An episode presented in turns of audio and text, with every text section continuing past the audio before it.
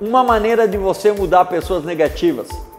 É, não existe, porque não é tua obrigação mudar absolutamente ninguém. Não queira mudar pessoas negativas, não queira mudar pessoas negativas. Sabe por quê?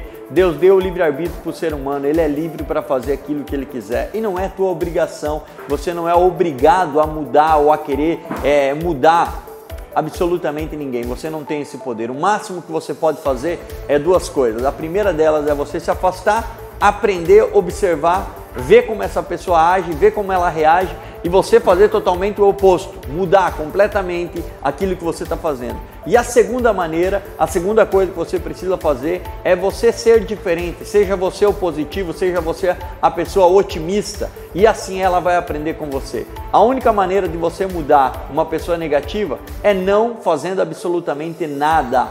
Siga o teu próprio caminho, siga o teu próprio destino, e eu sei que a riqueza vai vir para você de acordo com os teus passos.